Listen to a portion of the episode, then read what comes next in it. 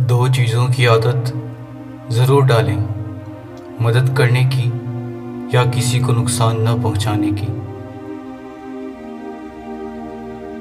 सारी बीमारियाँ पेट से शुरू होती हैं।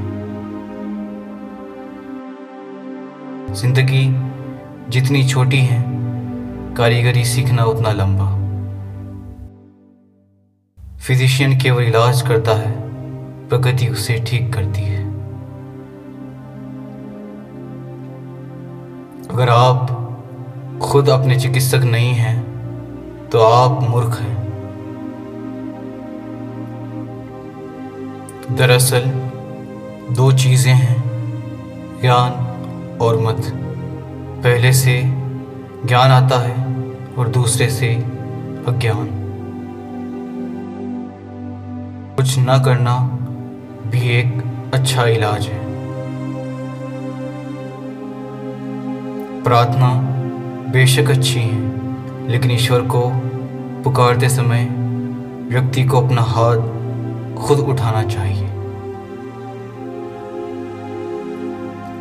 ज़रूरत से ज़्यादा हर चीज़ प्रगति के खिलाफ है। हर किसी के अंदर एक डॉक्टर होता है। हमें बस उसे उसके काम में मदद करनी होती है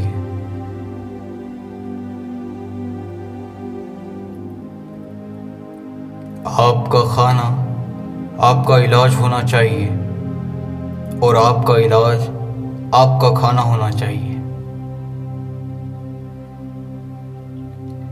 दवाइयों को कचरे में छोड़ दें।